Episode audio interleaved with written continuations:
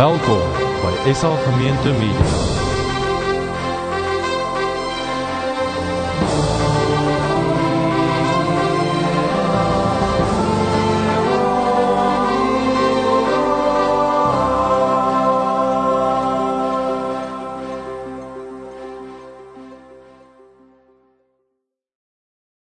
Goed, ons gaan vandag kyk na Psalm 40. Ehm um, maar voor ons nou na die Psalm kyk, wil ek hê jy moet net so 2, 3 ouens rondom jou net ken, want jy moet gou-gou nou-nou 'n ding vir mekaar sê. So draai gou om, maak net gou jy ken so min of meer 3 ouens, twee te min. Jy, ken so 3 ouens rondom jou se name. Maak seker dat niemand alleen sit. Kyk nou rondom jou rond waar iemand alleen sit en skuif gou-gou na daai persoon toe wat alleen sit. En uh maak seker iemand kyk maak net mooi rondom jou dat daai persoon dat iemand vir hom vra vra. Want anders dan kom daai persoon weg sonder om 'n antwoord op 'n moeilike vraag te gee. Goed.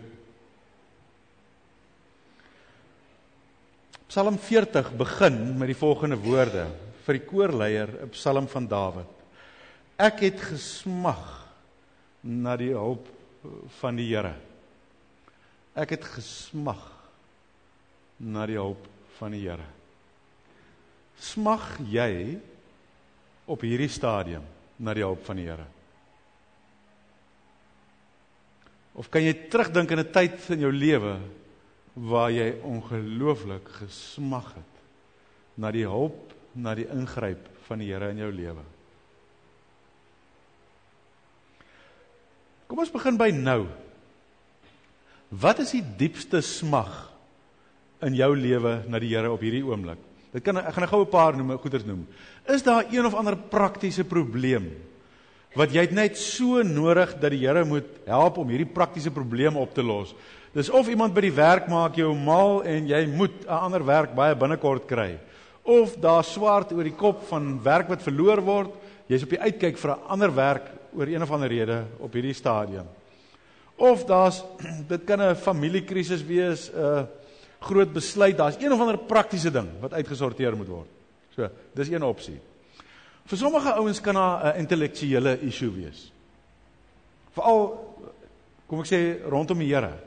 Daar's 'n stuk twyfel in jou hart. Iets wat jy net weet jy kan ek as ek net die ding kan verstaan hoe dit werk. As iets wat ek wil verstaan en as die Here dit vir my wys, dan kan ek aangaan met hom, maar dit voel vir my voor hierdie ding nie vir my oop gegaan het, voor hierdie ding nie gelig het nie, gaan ek bly ploeter. Daar's iets wat hy vir my met die lig aanskakel dat ek kan insien, insig kry. Vir sommige ouens kan dit 'n emosionele iets wees. Daar's 'n stuk seer. Ou of 'n girl het vir jou gelos. 'n Ouer is oorlede. Daar's een of ander jou hart is stikkend. Iemand het iets gehou aan jou gedoen. Jou skade emosioneel iets ge, aan jou gedoen wat vir jou emosioneel so in die grond het dat mense kyk na jou van buite af, van buitekant lyk jy alright. Maar as hulle kon sien dit kom ek sê, as jou lyf gelyk het soos jy binnekant lyk, sou die mense jou onmiddellik hier weggery het in 'n ambulans en in intensiewe sorg gaan sit het. Die probleem is buitekant lyk jy alright en mense verwag van jou om te cope. Maar jy's 'n wrak binnekant. Jy het nodig dat die Here moet aanraak en gesond maak. Vir sommige ouens is dit regtig 'n geestelike uitroep. Jy wens so die Here wil die volgende hoofstuk vir jou oopmaak geestelik. Jy wens so God wil self 'n groter werklikheid in jou lewe wees. Jy wens jy kan daai sleutel vind om deur te breek na die volgende vlak, die volgende verdieping, hoe jy dit ook al sê, maar daar's daar's iets wat moet deurbreek. Draai gou na die ander ouens toe en al wat jy hoef te sê is ek smag, my smag na die Here is 'n praktiese, is prakties of dis intellektueel of is emosioneel of is geestelik. Nie een van hierdie is 'n skande nie, ons was al almal by almal van hulle gewees. Of ek was al by almal van hulle gewees. Draai gou net ouens na rondom jou en te sê as jy vandag na die Here roep saam met Dawid, Ek het gesmag na die hulp van die Here. Op watter een van hierdie treine is jou hulp? Prakties, intellektueel, emosioneel, geestelik. As jy wil jy 'n bietjie meer sê, maar jy hoef niks meer as dit te sê nie.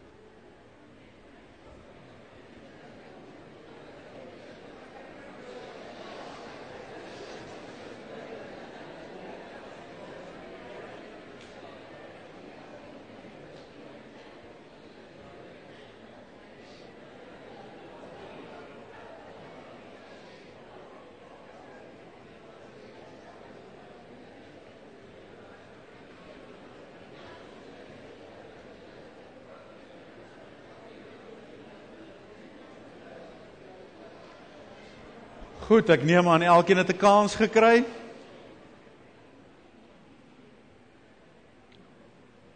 Here, ek wil elkeen nou na U toe bring. U het die seer en die smag in elkeen se lewe gesien. U sien dit helder. Die wat vrymoedigheid het om daaroor te praat en die wat geen vrymoedigheid het om daaroor te praat nie. U weet wat daai worsteling in elkeen se lewe is wil U ons ontmoet in ons worsteling.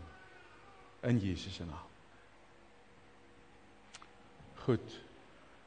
Psalm 40 begin om in die verlede tyd te praat oor hierdie smag wat ek gehad het.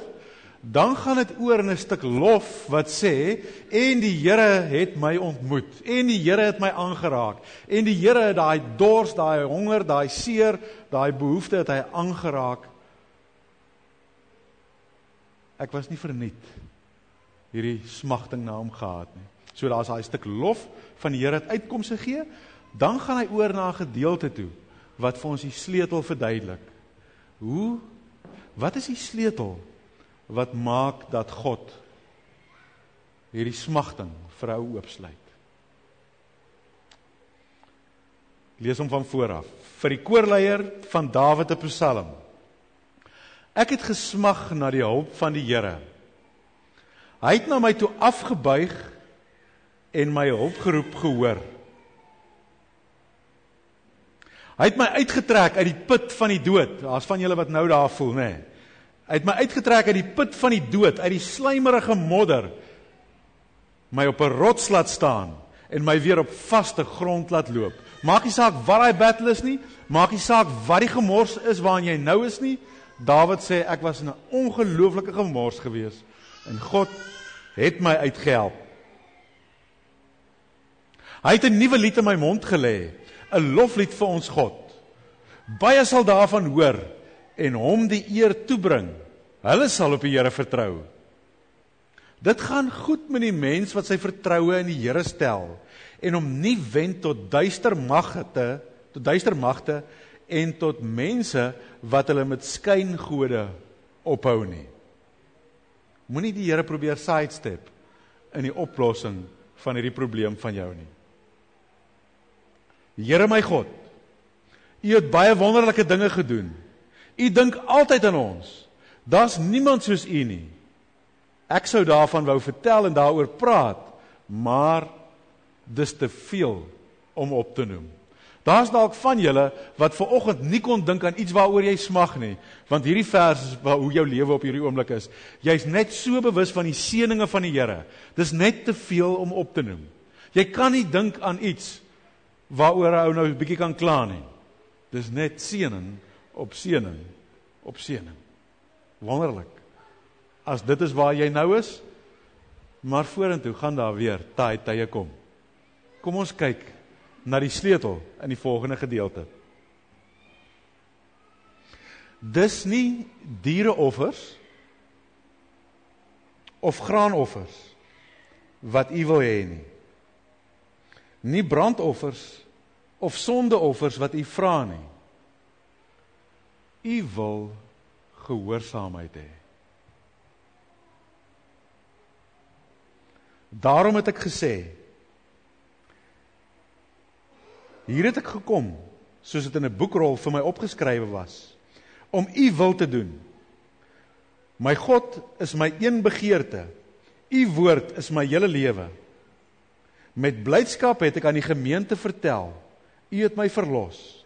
U het nie stil gebly nie, Here. U weet dit. dat U my verlos het, het ek nie vir myself gehou nie. Ek het gepraat oor U en die troue hulp, oor die goedheid en die trou, het ek in die gemeente nie stil gebly nie. Moet my tog nie uitsluit van U ontferming nie. Here, laat U liefde en trou my voortdurend bewaar. Sê hier, dis nie diereoffers en graanoffers wat God wil hê nie. Dis nie brandoffers en sondeoffers wat hy vra nie. U wil gehoorsaamheid hê. Die van julle wat nou kinders het.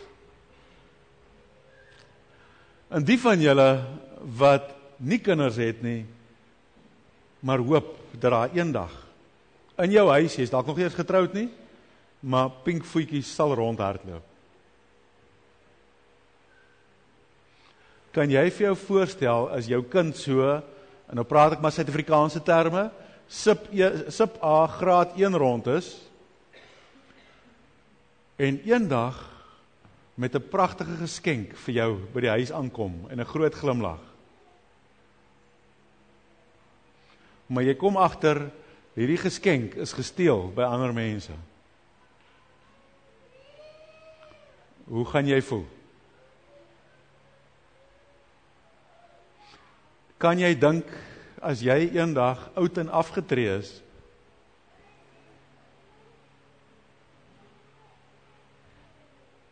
en dit gaan finansiëel knap. En jou kind kom net en hy help vir jou finansiëel ongelooflik uit. En jy kom agter dis omdat hy die leier van 'n dwelmsmokkelnetwerk is.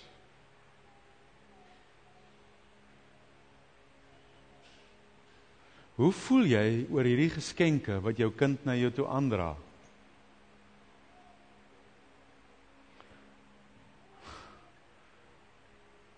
As die morele basis agter dit vrot is. God sê sê vir sy kinders ek soek nie diereoffers nie. Ek soek nie graanoffers nie. Ek soek nie brandoffers nie ek soek nie sondeoffers nie. Ja, op ander plekke in die Bybel gee hy om hierdie goeders om hierdie ding om te sê ek soek gehoorsaamheid.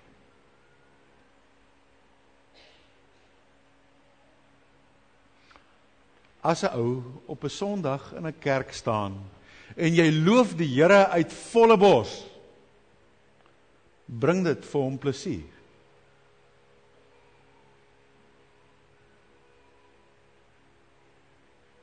as jy nie besig is om in gehoorsaamheid te lewe nie.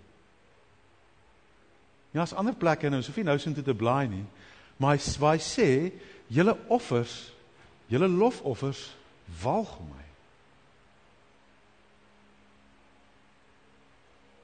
Soos wat 'n ouer sal voel wanneer sy kind 'n gesteelde persent by hom aanbring. Soos wat 'n bejaarde ouer sal voel as sy kind vir hom finansiëel wil uithelp, nuwe huis koop, betaal vir iemand om om te sien na jou. vir jou oorseese reise wil koop. Maar jy weet, dis omdat hy in misdaad besig is dat hy die geld het om hierdie vir jou te te doen.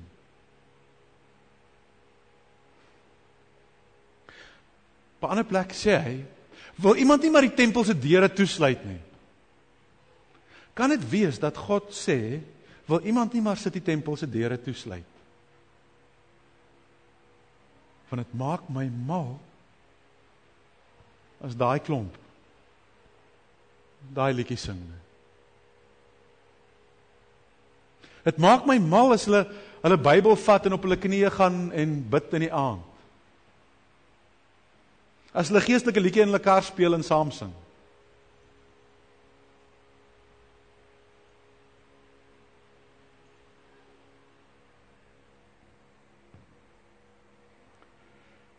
Dis nie diereoffers en graanoffers wat u wil hê nie.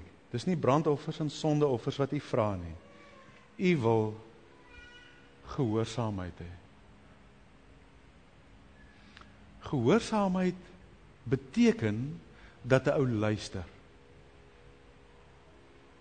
Dat 'n ou luister, klein kindertjies in die huis luister wat pappa en mamma sê en doen wat pappa en mamma sê. En dit is so vreugde vir 'n ouer. as 'n ou vir die kind vra. Kleintjie is so klein babatjie, ag gaan haal gou vir my 'n doek vir vir sussie. En dan hardloop hy enetjie onmiddellik, dadelik hardloop. As pappa of mamma sê, "Gaan haal die doek," opspring en gaan bring hom in sy.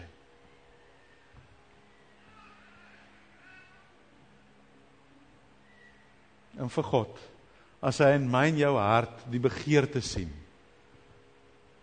Nie foutloosheid nie. Die begeerte sien om te luister. Te probeer luister. Maar as jy nou vir die kind sê, "Ag bring gou vir pappa vir mamma 'n doek." En hy hardloop uit en hy kom terug met 'n boek. Gaan jy kwaad wees? Nee man, vra nie perfektheid nie. Vra net wat is daar in jou hart? Is daar in jou hart die begeerte om te luister na jou hemelse pappa? En wanneer hy praat, en jy hoor en jy dink jy hoor wat hy sê, probeer om die regte ding te doen. Gaan jy die verkeerde goed doen? Gereeld. Gaan jy nie hoor nie wanneer hy praat? Gereeld. Maar is daar die begeerte om te luister en die gewilligheid om te doen wanneer ek dink ek het gehoor wat hy vir my sê? Dis al wat hy vra. 'n Gehoorsame kind is nie 'n perfekte kind nie. Dis 'n kind wat wil luister en wil doen. Ek wil die volgende gedeelte vir ons uit die NIV Bybel lees. Ehm um, ek gaan gou verduidelik hoekom. Daar's 'n deel wat die meeste Engelse Bybels op 'n sekere manier vertaal en die Afrikaanse Bybel vertaal hom op 'n ander manier. Dit het te doen die die Hebreëse woord kan op twee maniere vertaal word. Miskien moet ek gou net iets hieroor verduidelik dat julle nou nie hier agterdogtig is nie. Uh in Suid-Afrika het Channel 2 op 'n stadium 'n uh, Afrika uh advertensie gehad van wat hulle self so adverteer. As hulle Channel 2 dan kom die logo en die musiek dan staan dan kom hulle en sê hulle Channel 2 quality shows. Vertaal dit gou vir my in Afrikaans. Sê gou vir die ou langs aan die Afrikaanse vertaling daarvan.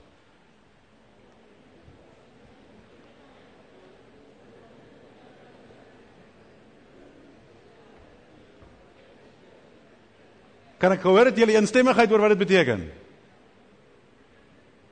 Wat beteken dit? Kwaliteit programme of kwaliteit wys? Watter een bedoel hulle? Hulle bedoel albei. Kan jy dit vertaal dat jy in Afrikaans albei wys in jou vertaling? Nee, nie as jy nie 'n hele paragraaf wil skryf nie.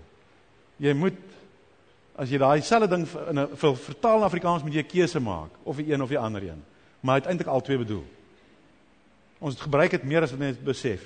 En in die Bybel uh is daar veral sekere Bybelskrywers soos Johannes, die ou wat Johannes wat Johannes 1 Johannes 2 Johannes 3 3 Johannes in Openbaring geskryf het, is vreeslik lief om sulke dubbelsinnighede doelbewus te gebruik. Maar hier is dit in die Psalms ook. Ek lees hom uit die Engels uit want uh, dis die een keuse wat vir my vir die boodskap vanoggend meer van toepassing is. Ek lees in die Engels vers 9 wat in Afrikaans vers 10 is. Van julle sou ook al agtergekom het dat die versienommers verskil tussen Afrikaans en Engels in die Bybel. Uh dis omdat hy opskrif hier soos 'n Psalm van Dawid is by die een as vers 1 getel en die ander een begin altyd by die volgende gedeelte as vers 1. I proclaim righteousness in the great assembly. I do not seal my lips, as you know, O Lord. I do not hide, hide your righteousness in my heart. I speak of your faithfulness and salvation. I do not conceal your love and your truth from the great assembly. Die Afrikaanse vertaling het liefde en trou. Trou, getrouheid, uh standvastigheid, betroubaarheid. Sien, kyk sien dit is alweer naby truth, maar daar's tog 'n klemverskil. I do not conceal your love and your truth from the great assembly. Do not withhold your mercy from me, O Lord. May your love and your truth always protect me. Vir Dawid is hierdie die sleutel. Hierdie gedeelte vat saam wat die sleutel is om die deurbraak te hê as 'n ou smag na God se ingryp in jou lewe. Love and truth, liefde en waarheid. Ek het ehm um, 'n ding wat ek al so 'n jaar en 'n half gelede omtrent mee begin het, dat as ek die geleentheid kry om met 'n prediker te praat wat daarvoor bekend is dat daar dat lewens regtig verander wanneer die uh wanneer in sy bediening. Dan maak ek met so 'n oue afspraak en dan het ek 'n klomp vrae wat ek vir hom vra en ek neem daai gesprek op op band of op uh, digitaal in elk geval en ek tik die hele ding uit en ek lees dit oor en oor en as ek soek sekere patrone daar. Dis nou maar so 'n ding wat ek op 'n kantlyn vir myself mee besig is. So, toe om Angus hier raai, wat het ek gedoen? Ek het met hom so afsprake gehad en uh eintlik praat ek nou effentjies nonsens. Ons het die afspraak gehad. Ek het net agtergekom hy's moeg. Toe vra ek vir hom, kan ek hom bel met ek verduidelik toe vir hom waaroor die ding gaan wat ek met hom wil praat. Want ek wil dit opneem. Hy sê, "Ja, maar wat is jou eerste vraag wat jy nou in so 'n ding vra?" Ek sê vir hom, "Nou wil hy begin antwoord." Ek sê, "Ek wil nie nou weet nie, ek wil dit weet as ek kan opneem." Ja, maar hy wil net vir my sê. Hy is te so opgewonde eintlik daaroor. Maar ek het hom toe terug in Suid-Afrika toe bel ons en ons neem die hele ding op. Maar die een ding wat hy 'n paar keer vir my gesê het hier en hy het dit weer vir my gesê toe ek die ding opneem is die Here het vir hom ge-challenge om kaalkop uit die woord uit die waarheid te praat met mense. Is daar van die ouens wat agtergekom het dat hy dit taamlik subtiel probeer doen om die waarheid te praat? Ek het in my lewe nog nie gesien dat iemand so blaatant, so reguit in 'n ou se gesig die waarheid praat sonder dat ouens kwaad word of aanstoot daar neem daardeur nie. Het jy dit nie opgelet nie? Ek wil laat hy by ouens kom staan. Hy sê, if you sleep with a girl that you're not married with, the God calls you a fornicator. En dan sneer die ouens staan nie op en word kwaad nie. Die ou staan net daar en dit tref soos 'n pyl in die hart. Hoe kry jy dit reg? En ek het dit vir myself begin uitfigure. Die naweek wat ons daar by Woester was. En toe ek met hom praat, hoe hoor ek dit? In die dag toe ons toe ek 'n langer gesprek met hom het. Dit is net so duidelik daar. Hy sê die Here het vir hom ge-challenge om sy waarheid 100% reguit te bring. Hy sê vir my, hy sê ek stel nie belang in mense se opinies nie. En ek hoop hulle stel nie belang in my opinie nie. Net God se opinie wat saak maak. En hy bring dit reg reguit. Maar sê hy die Here het hom ge-challenge om dit altyd in verskriklik baie liefde te bring. En dis presies wat Psalm 40 sê. Die waarheid in liefde maak vry. Die waarheid in liefde gooi die bande af. Die waarheid in liefde trek ouens uit modderige sluik uit. Uit groot gemors uit. Die waarheid in liefde ek en jy het albei al te doen gehad met vreeslik godsdienstige mense wat baie vry is om die waarheid vir ander ouens uit te deel. Maar dis asof die Bybeltekste klippe is waarmee hulle ander ouens gooi. Hulle gooi daai Bybeltekste om so seer as moontlik te maak. Dis met verwyd, dis met aggressie. Hulle is kwaad vir jou. Om die waarheid te sê, jy's bang as hulle om die hoek loop, dat hulle gaan bid dat die weerlig jou moet slaan.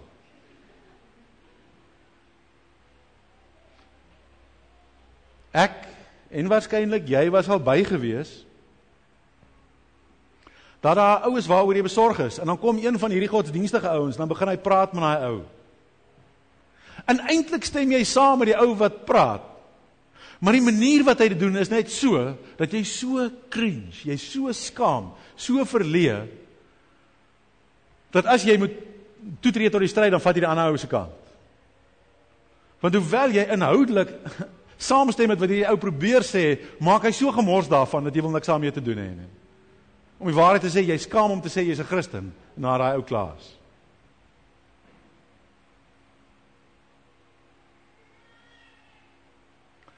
Die ander kant is weer Christene wat so liefdevol en so aanvaardend is dat hulle absoluut slap en ruggraatloos is. dat jy's onseker oor 'n ding, oor hoe wil die Here hê moet 'n ou die ding hanteer want um, Jy het nou gedink weet drank is jy dis al jy voel half aangespreek oor drank, sê nou maar. As hulle hierdie ou vir jou sê, "Wie jy die Here het vir jou so lief." Hy sal dit nie teen jou hou nie. Hy is so lief. En sy genade is so groot vir jou. Hy wil jou vergewe. En jy het eintlik opgedaag by die gesprek met die idee ek moet doen hier, hier, aan en jy hoop hierdie ou gee vir jou so 'n bietjie van 'n motivering om te gou daarvoor. En eintlik wat hierdie ou se gesprek doen, hy praat liefde liefde, maar dit dreineer die laaste stukkie energie uit jou uit om iets te probeer doen aan hierdie ding wat jy eintlik weet is nie reg nie. En jy stap daar weg, nie bemagtig deur sy praat oor liefde nie, maar lam gelê. Van Die Here het my lief soos ek is want ek is hopeloos en ek sal nooit iets hieraan kan doen nie. Ek is hopeloos. En ek sal maar altyd hopeloos bly bly. Gelukkig het hy my lief so op 'n hopelose manier. Gaan lees bietjie in Titus. Titus 2 praat hy oor genade. Genade van God sê Titus is 'n krag wat in ons werk wat vir ou vrymaak. Wat dit moontlik maak om kettinge los te ruk, toue te breek. Genade is nie soos 'n nat kombers oor jou wat sê, "Toe maar, jy's hopeless, maar moenie worry nie, God lyk van hopeless." Bly net daar nie. Net die liefde sonder waarheid is verlammend en dis baie algemeen vandag. Net waarheid sonder liefde hou eerder weg. Dit maak net seer. Dit maak nie gesond nie.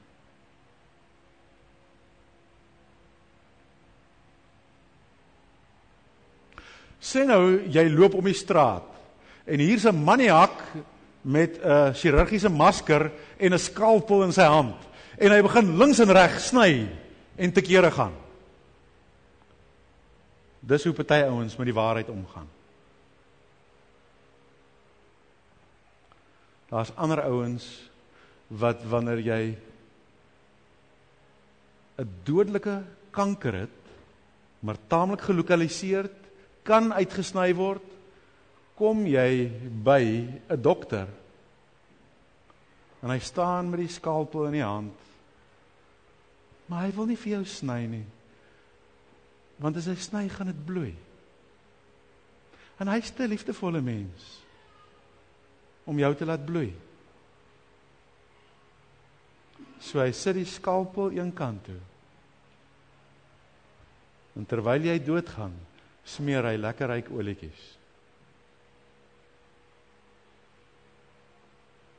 Nie 'n dokter wat omgee, 'n dokter wat liefhet, weet daar's 'n tyd waar die skalpel uitgehaal moet word. Nie soos 'n maniak nie.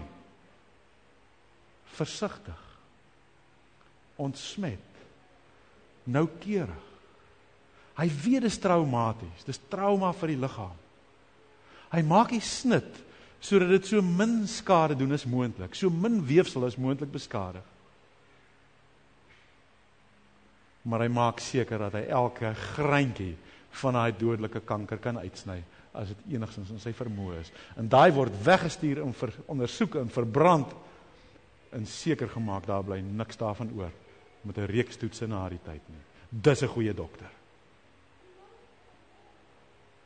En ons, die Here se liggaam, is vir mekaar gegee as mekaar se dokters. Ons het mekaar nodig. Ons het nie ouens hier tussen ons nodig wat 'n maniak met 'n skalpel is en ander ouens met klippe Bybeltekste soos klippe wil gooi of in Bybeltekste soos 'n skalpel mal in die steek te gaan nie. Maar as dit ook die ouens nodig wanneer 'n ou regtige operasie nodig het, lekker ryk olietjies aansmeer nie. In jou selgroep is daar ouens vir wie die Here jou al op die hart gelê het om te praat maar jy het nie die guts daarvoor nie. Want dit gaan seermaak en dit gaan bloei. En dan nou dink jy ou sleg van jou. Oor wat gaan dit vir jou? Daar's dinge in jou lewe wat God al wou uitgesny het. En jy het al kwaad geword vir 'n ou of twee wat soos 'n maniak daaroor op jou afkom. En daarom voel jy jou veiliger by die ouens wat olietjies smeer. Dan moet jy teruggaan na jou selfgroep toe en sê julle is nie liefde julle het my nie lief nie. Want julle challenge my nie. Julle weet ek battle met hierdie ding. Julle weet hoe het ek Sondagoggend geryk?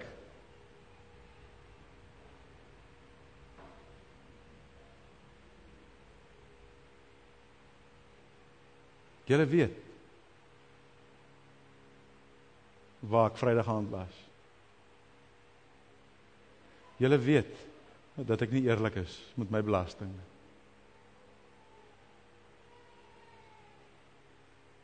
Het julle my nie lief nie?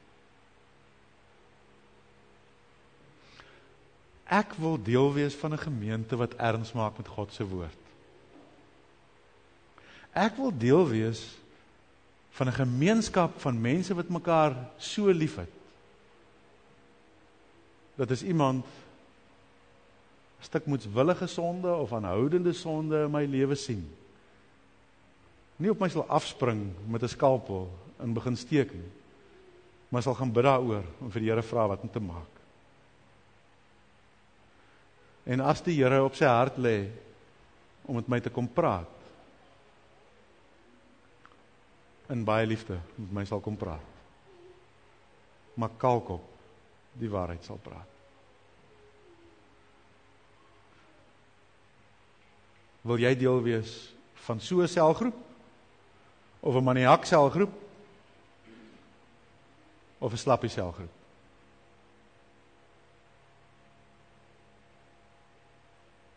Dawid sê in die begin van die Psalm: Ek het gesmag na die Here. Wat soek die Here? Nie dat ons met meer volume of met hande meer swaai hom sal aanbid hier op 'n Sondagoggend nie. Nie dat jy 'n ekstra uur en 'n half sal stilte tyd hou as dit nie by gehoorsaamheid uitkom nie. Gehoorsaamheid. Klein seentjie of dogtertjie wat graag wil hoor wat pappa en mamma sê. En wanneer hulle dink hulle hoor wat pappa of mamma sê, dadelik en met vrymoedigheid hulle bes te doen om gehoorsaam te wees aan pappa se opdrag. Mag die Here ons vrymaak. En mag hy vir jou 'n instrument maak wat vryheid bring vir ander.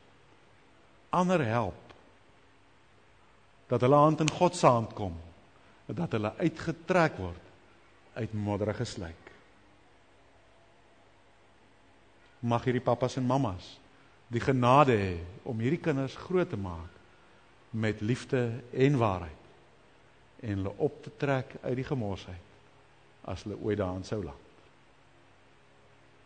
Almagtige Here, dankie vir u kosbare woord en dankie dat u ons leer om te lewe. Geef ons elkeen 'n honger na u woord, 'n honger na u stem om te hoor wat God vir ons sê en 'n hart wat smag om gehoorsaam te wees. In Jesus se naam. Amen.